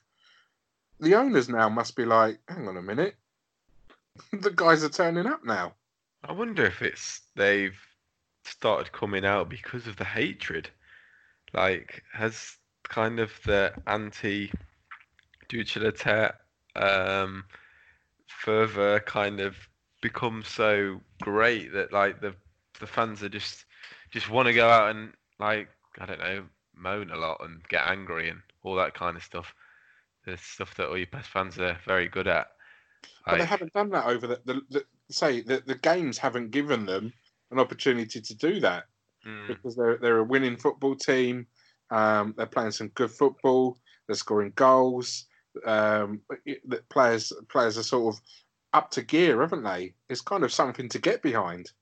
Yeah, yeah, yeah, maybe. Um, I just don't know if that. I just don't think that's going to last though, because because they're just a team that look like they're just going to stagnate again next season. I kind of feel sorry for the. I mean, I I think um, think my words rightly. Uh, I feel like all your Újpest fans are the most troublesome in the league. Um, so I don't particularly like them, but I, I, I feel that I feel kind of sorry for them, sympathetic um, for their plight because they have they have obviously like massive potential like Zalaegerszeg, but they're kind of just being held back. So and and fair enough that they have come out like massively for um, for these last few games, but I just don't I just don't see that this, that's going to their club's going to change at all.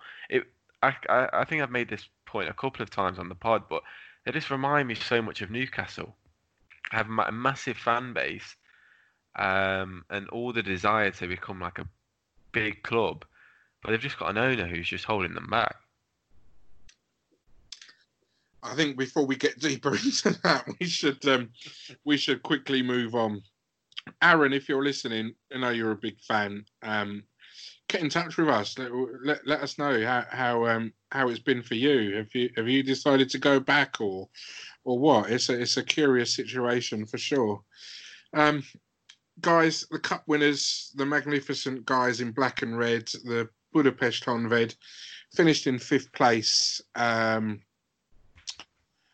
I don't know how I feel about this season. Fifth place seems um, an odd kind of end position for us because I don't feel as if we've been we've been as good as that. Um, Thirty six goals scored in, a, in in the season is um, is very poor. I know we've you know had sort of one nil wins here and there, and, and but Chris, what do you think? What have you what have you made of them? Um, this is one of the teams that we talked about that um, seemed to turn things around with uh, with Pisont coming in and and um, kind of doing what Rogan did with Újpest. Um, but that was before they lost three of their last four. Now they had already won the cup; they were already in uh, Europe and all that kind of stuff. But um, I mean, it wasn't wasn't really the the way that you wanted to end the season, was it? Um, you know you had a chance to uh, to to really put Puskás Academia uh, kind of back in their place in a sense, and and they really kind of failed with that, didn't they? Um, um, you know, it's it's I, you know I, I don't there's there's a lot that's good there. There's a lot of really good players um, on this team, and uh, when I think of uh, Honvéd, I, I don't think of Lanzafame, quite honest, quite honestly. Um, but I think of you know players like Gazdag, um, Ugrai, um, Kukoc, um, you know players like Lovrich and uh, you know, players that just have some backbone to them. Um, so I, I mean, I, I, feel like they still have um, some really, really good players on that team. Um, you know, watching uh, Toivonen also uh, play as well as he did yesterday, and it's just really like him. Always have. Um, you know, I, I think I, I, don't I don't think they're going to go very far in Europe. I don't think they're a team that's built for that. Um, but I do think that um, you know they're they're going to be a team that's going to stay in the top half. Uh, I think they really need to add uh, some more scoring. I don't know what's going on with with Lanzafame. Do you guys know? I mean, uh, was he injured? Is he is he forgotten? Did he go back to Italy? What what happened to him at the end of the season? Anybody know? No, nothing official. Nothing official yet. Um, my personal feeling is, is that coming back. It's sorry. is David Ngog coming back? We've got to find him first. Yeah. I, I just feel uh, Lanzafame has been great. He's been um, he's been a revelation to watch. It's been brilliant for the club. He's 33 now. Yeah. Does that desire still, or do we need to start building for something uh, going on in the future? Because um, a player you mentioned there, um, Tom Daniel Gazdag, is only 24 years old. This kid is fantastic. Goal! What an incredible goal he scored last week. Um, I think if you look at the top five goals of the season, he's got two. Um, a, a, brilliant midfielder. I, I, think this guy's fantastic. Um, holding on to him might be a problem, but surely you got to build around this guy. Um, and I just feel like they need someone fast up front that's going to play off him, going to make these runs and everything like that. And uh, Lanzafame is not going to be able to do that, is he? Yeah, I am. I, I, I think he'll go. I, I, I, I don't, I don't know if if you guys agree, but I feel like he um he just didn't have the desire anymore. He just doesn't have the desire anymore. I mean, even in that cup final, he wasn't particularly there. Um, and he's, he's spoken about not wanting to live the rest of his life in Hungary. I think I think it might be just um, time that he goes now. To be honest, he's not going to want to be a bit part player um, at, um, at a club like Honvéd, and I think that's all he will be now. To be honest, if that desire is not there, he's not going to be. Um, he's not going to be the player he is or he can be. Um, and do you want a player like that that's moping about? Because he will mope. We know that. He, he's a moaner. Um, so yeah, I think it's just best for everyone that he goes. I don't know where the hell he'll go. I can't imagine he's like that much in Italy after his match fixing scandal thing. He kind of came back to Hungary as kind of last like a last refuge really. Um, those um, like four or five years ago um, when he returned. So yeah, I don't know. I think he'll probably go back to Italy. He might even retire. He's getting to that age, isn't he? I think his his contract's up as well. Um, you know, at, at, the end of at the end of this season as well. So, like you say, I I, I feel maybe like um, Series C or B or something like that gets him his move back home, doesn't it? So, and uh, has been a been a revelation as well for us. He's been a been a different player. Um, George is gonna to return to his parent club. Um, he scored, didn't he, the weekend? Did, Fair play to him. Did, yeah. It's like a farewell gift. Um, but yeah, I, I, we need we need a player to, to, to go up top, and uh, and I think we'll sort of have a pretty good um, uh, you know season next year. But you know, as I say, a pretty good season would be finishing third or fourth or winning the cup again. So, it'd be, so, it'd be interesting to see what happens. Like with like you say, Gazdag, because he he has been class and he's been quality for a few years. Even when he was like coming through when he was quite young. Um, in the season when they won the title, he was he was quality. He's kind of just um, he's kind of got better and better, but he's not really been one of those players who who's been linked with a lot of moves away. Um, and obviously he's, he's spent his time at Honvéd, not going to one of the bigger clubs in the league. It'd be interesting to see what happens to him next season. I just I don't think they'll hold on to him. I don't. I, No, it's- it's personally, I, I don't feel they will either. But however, the teams that are that, that have the money to, to prize them away in Hungary, um, is he a good fit there? Um, probably not. Fradi, I don't think so. Uh, Vidi, I think, would definitely benefit from him. Um, uh, going to Puskás Academy, well, he better not show his face back in Budapest that, if that move was to happen. So I'm, I'm kind of keeping keeping hopeful. Um, guys, fourth in the table, uh, just missed out on that European place um, that would have capped an unbelievable season. Um, fourth in the league, a cup final, uh, and just missing out on Europe. Rezakovic, um, revelation. What do you think of that, of those guys this season, Chris?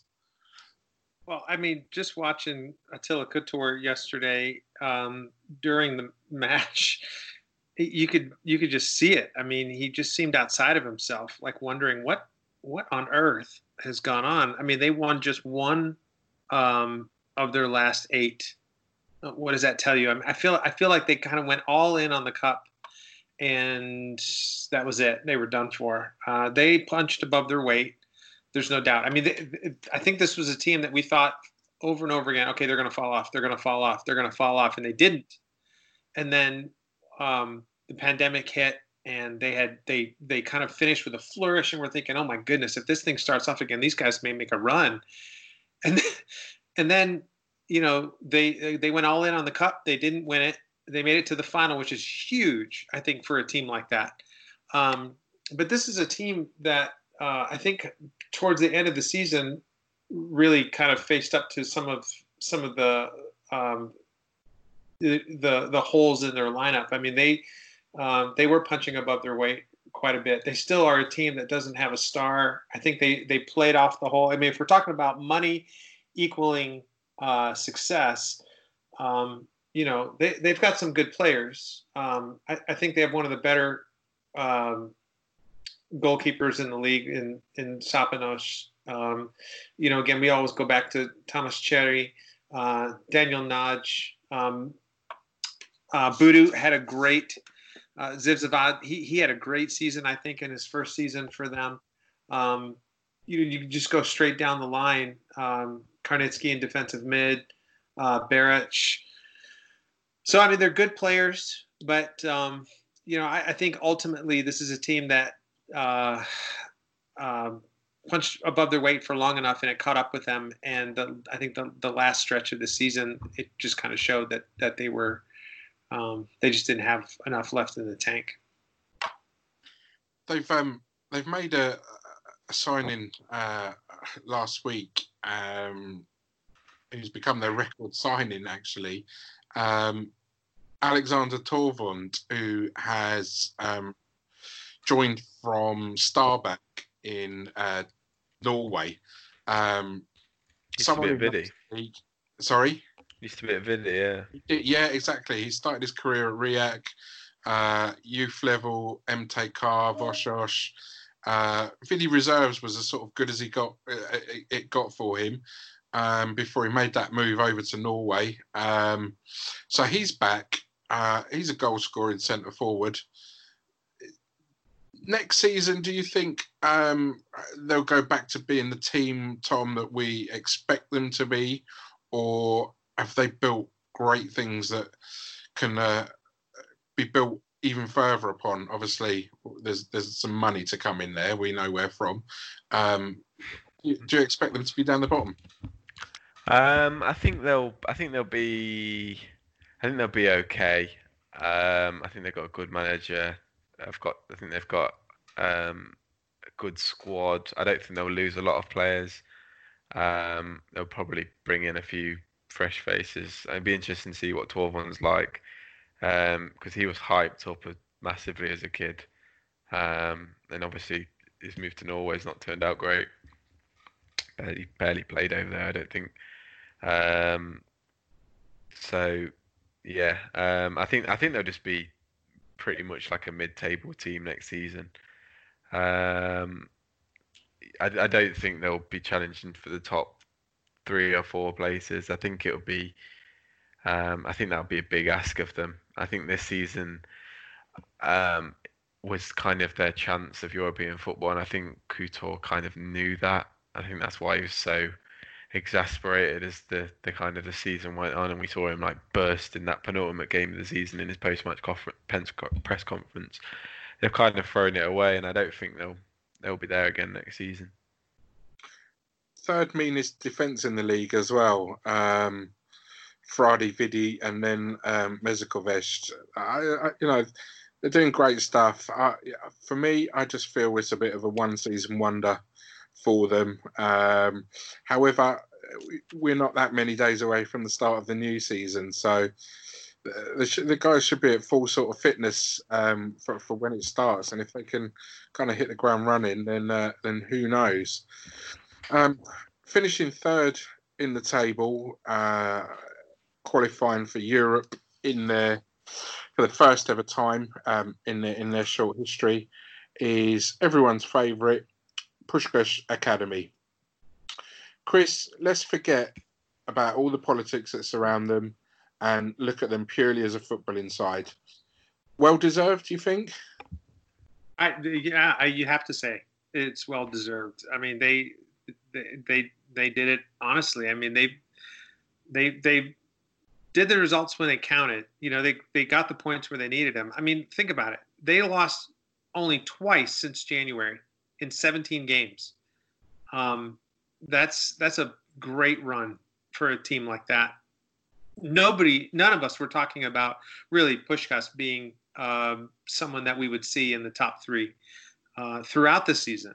You know, consummate mid-table side, uh, middling manager. They're doing okay. They've got some good players. But I mean, honestly, who who of us was talking about Puskás Academia being in third place in February, May, even early June? You know, but to see a team like this come through and get the results, this is the difference between a team like Zalaegerszeg, who couldn't turn those draws into wins or losses into draws, and a team like Puskás, who who has. I mean, they they just really impressed me, and that's saying a lot because there is a level of hate, honestly, and I, deserved or undeserved. I, I don't know. I've kind of joined the bandwagon because it's fun, because um, they're they're a weird club. They really are. Um, but you have to love a guy like David Vanecek who came from Hearts, who is nobody, and he scores 11 goals in his first season and really just you know grabbed this team. Um, who's consummate on this team, um, contributed as well. Uh, but seeing players like uh, Thomas Meissner, Joel Van Neef, um, and then again, Kamen Hadzhiev coming back uh, and playing as well as they did, you know, um, Hornyák did a really good job in turning this team into a team that knew how to grind out results, and they did it. And so, fair play to them. And Tom, obviously, they're going to be representing Hungary in the Europa League um, for how long we don't know, um, and that's not a dig at them because so many of our teams have failed at the first hurdle over the years. It's kind of a gimme, really. But the attention is purely going to be on the background of the club and obviously their stadium. Does that give them an advantage in the fact that they'll be underestimated um, in footballing terms? Yeah, I think so. Um, like you say, all of our teams struggle in Europe, so it will be tough for them. But like, it all depends on the draw. You can, you can kind of get through maybe the first two rounds, um, like almost without, without even thinking about it. If you get a, if you get a nice draw, and and and for those that don't know, the new Europa League for this season, because of all the Corona stuff, is they're only going to be like the qualifiers are only going to be one legs, so that could be a massive help. Um, having just a home leg to to navigate through um, could really set them on like they could they could do something. They could they've got a good squad there. They've got experienced players like um, like Chris was just saying, in like the likes of Van Neef, uh, who's played European football before, he's probably played for Hungary, Nezovic. Um, there's some some like decent players in there, and and it, and you would think that they would add players to their squad. Um, they're in a position now where they're finally that money that they have spent is finally paid dividends, and they've made European football, which I guess was their aim when when they came up to NB1 all those years ago, um, and they changed their name and all that kind of stuff. Um, so yeah, I'm, I'm, I do not think they'll be just going to into Europe to to have a little fairy tale journey and this be a one off like it would have been for Mezőkövesd if they'd have got there. I think they'll take it seriously, and I think I think they'll they could shock a couple of teams. Um, at their best, we've seen them um, beat Ferencvaros this season. I think they beat Vidi as well. Um, so we've seen them in, in in our league be very good. So why can't they do that in Europe? Um, I don't think I don't think they'll qualify by any means. Um, I think there's four qualifying stages for them to get through, and and because they're um, won't be seeded, obviously they've never played in European football before, and they there's some obviously amazing teams that they can play in Europe. They might even end up getting someone like like Wolves or Man United or um, something daft like that. So mm-hmm. this, you can't imagine them beating anyone like that. But if they play a few like Latvian teams, um, some teams from the Balkans, y- yeah, you don't know how far they'll get. To be honest, it's going to be interesting. I I think I think um, obviously know what none of us like Puskás that we don't really like what they stand for, but in a if we're being greedy and we're we're going after those coefficient points, I think they're the third best team to represent Hungary in European football over Mezőkövesd and I think they're more well equipped to to give Hungary um, to put on on a bit of a show. We've seen so many teams um, down the years get into European football and just just crash out at the first in the first stage. My team Haladás did that. Um, I can remember the likes of Paks have been there in the past, Kecskemét, um, and they've all just just gone out in the first couple of rounds. So um, I think Puskás could really, um, yeah, could could maybe do something. And talking of Paks, um, it's only nine years ago where they played five games, um, Europa League games in the qualifying and lost only one. They beat Santa Coloma 4 0, uh, a 1 1 draw with Tromso, a 3 0 win away in Tromso, uh, a 1 1 draw with Hearts before crashing out 4 1 to Hearts. Anything can happen. And like I say, with this new format, it's a brilliant, brilliant chance for, for all of our clubs, really. That um, was when Buda used to play for Paks exactly, back then, wasn't it? Fantastic. Yeah. It was phenomenal. I mean, that's arguably one of the best um, runs that our teams have had in European competition, um, certainly over the last 10 years, um, by the big guys. Um, Chris, Videoton finished in second place uh, as night turns to dark, uh, day rather. Um, I personally, I, I'm probably being too harsh. I really didn't think that much of them. They were kind of forgettable this season, weren't they?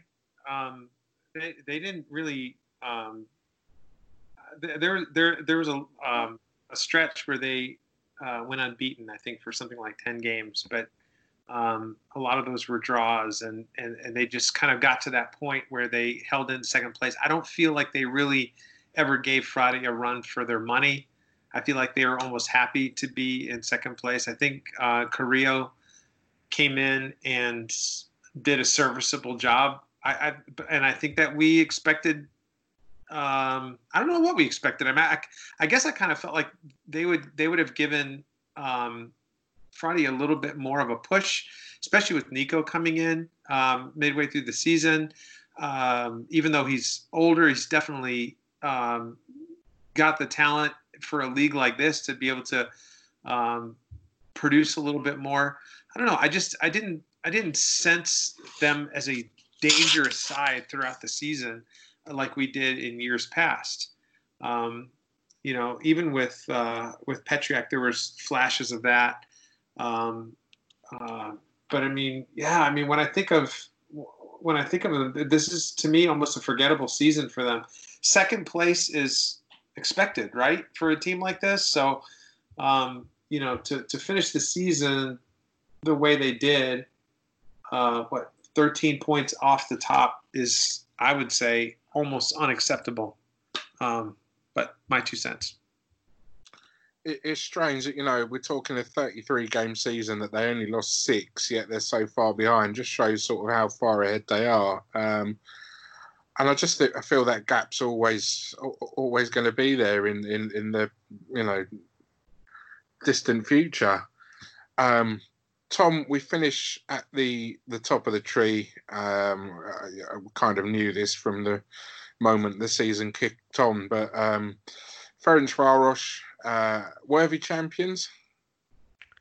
Yeah, hundred percent. Like I intimated earlier, I think they're one of the best teams we've had um, in the league since the fall of communism. I think the Ferencvaros team that made the Champions League group stage in '95 they've got to be there. Um, I think Debrecen when they made the, the Champions League in 08, um, obviously there as well. And but I think I think you you'd put this Ferencvaros side very close to those two teams. Um, obviously, qualifying for Champions League is a lot harder than it was back in '95, and it's even harder than it was in 2009. There's more rounds to go to go through. There's less spaces to to navigate through, um, and and they came, they gave it a good good go in um, in August and September time, and obviously they ended up qualifying for the Europa League, and they gave that a bloody good go as well, and they were really good. Um, like weren't too far off qualifying through the group stage themselves. They obviously beat CSKA Moscow. Um, got a draw, I think, against Espanyol, and they've walked the league at a canter. And you've not seen, we've not really seen that. We've not um, seen that before, really. Um, I remember when Debrecen, um, Debrecen did win the league when they made the Champions League um, all those years ago, but they, they didn't walk it like Ferencvaros have done this season. And the league, when when the time when they got to the um, Europa League group stage, um, they didn't didn't win the league. Vidi didn't win the league in either of the two team two times that they've made the Europa League group stage. So I think I think we, we probably underestimated how good Fradi have been this season to be able to balance both of those two things, which isn't easy to play on a Thursday night, to play competitive games on a Thursday night, and to be as competitive as they were in in their group stage, maybe as competitive as we've ever we've ever seen a, a Hungarian team in a group stage and to still, yeah, still walk the league is is mightily impressive.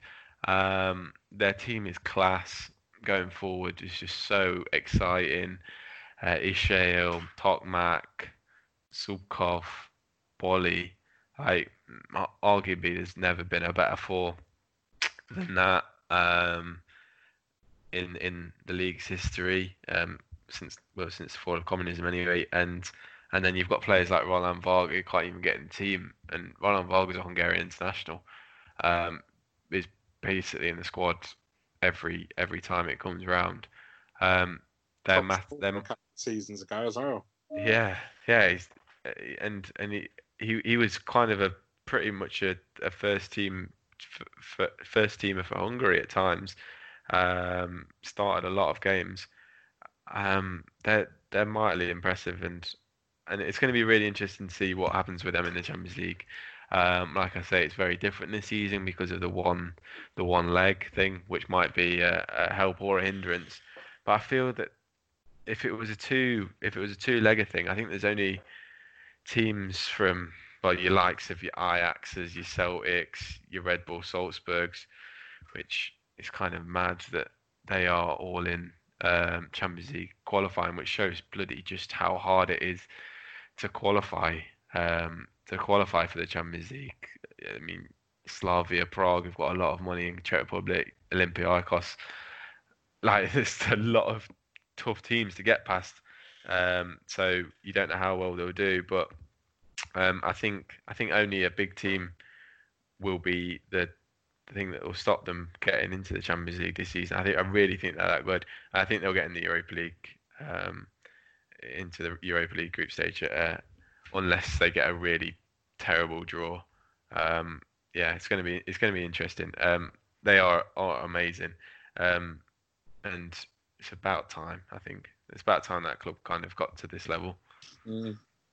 And you know, I, I, think 13 points. Chris mentioned the, the, the gap between first and second would have been even more if um, Fradi hadn't strolled around um, since the title was clinched, um, and they've had some bizarre results, letting Paks equalise in you know last minute and and things like that. But yeah, they, they took their foot off the gas for sure, but still looked really really good, which is quite scary for the rest of the league. But Chris, how long does it become acceptable for them to be this dominant, to be this good, and not be competitive, i.e., in the at least the Europa League group stages every season? Well, I mean, I, I think they have to, right, with this um, with this kind of money. But I think what what Tom said is the thing that matters. It really is the luck of the draw. You know, if you uh, if you get a good draw and you get there, um, you know, I think a team like this though is um, uh, I think you can expect a little bit more than just group stage. Um, you know, they're I think they're a team that could make it to the uh, uh, to the round of uh, 32, I think, right? Europa League starts with 32. Yes. Um, I, you know, I, I, think I think this is a team that can get there, um, especially in the Europa League. Um, but um, but yeah, I mean, it's it's got to be it's got to be an expectation each and every year for a team like this. Excellent.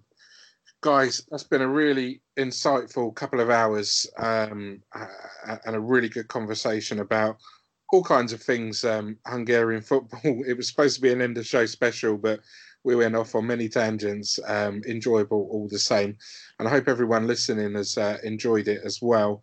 Um, we're out of time for today, but make sure you stay tuned for the next episode where we will talk the future of Dominik Szoboszlai and also Hungary's chances in the uh, Europe, uh, European uh, Euro 2021. Um, now we know that we've got a date set for our game with Bulgaria in the playoff, and also the Nation League draw has been uh, made as well. So we'll be discussing those. And also, um, an honourable mention has to go out to Roland Juhász and uh, Vinicius, two um, incredible players who have ended their career with Videoton at least. Where will they be on the next episode? We'll discuss that too as always, please have a listen back to the other podcasts. Um, there's some great stuff, some great interviews on there, and we look forward to talking to you next time around. In the meantime, stay safe. Take care. Bye bye.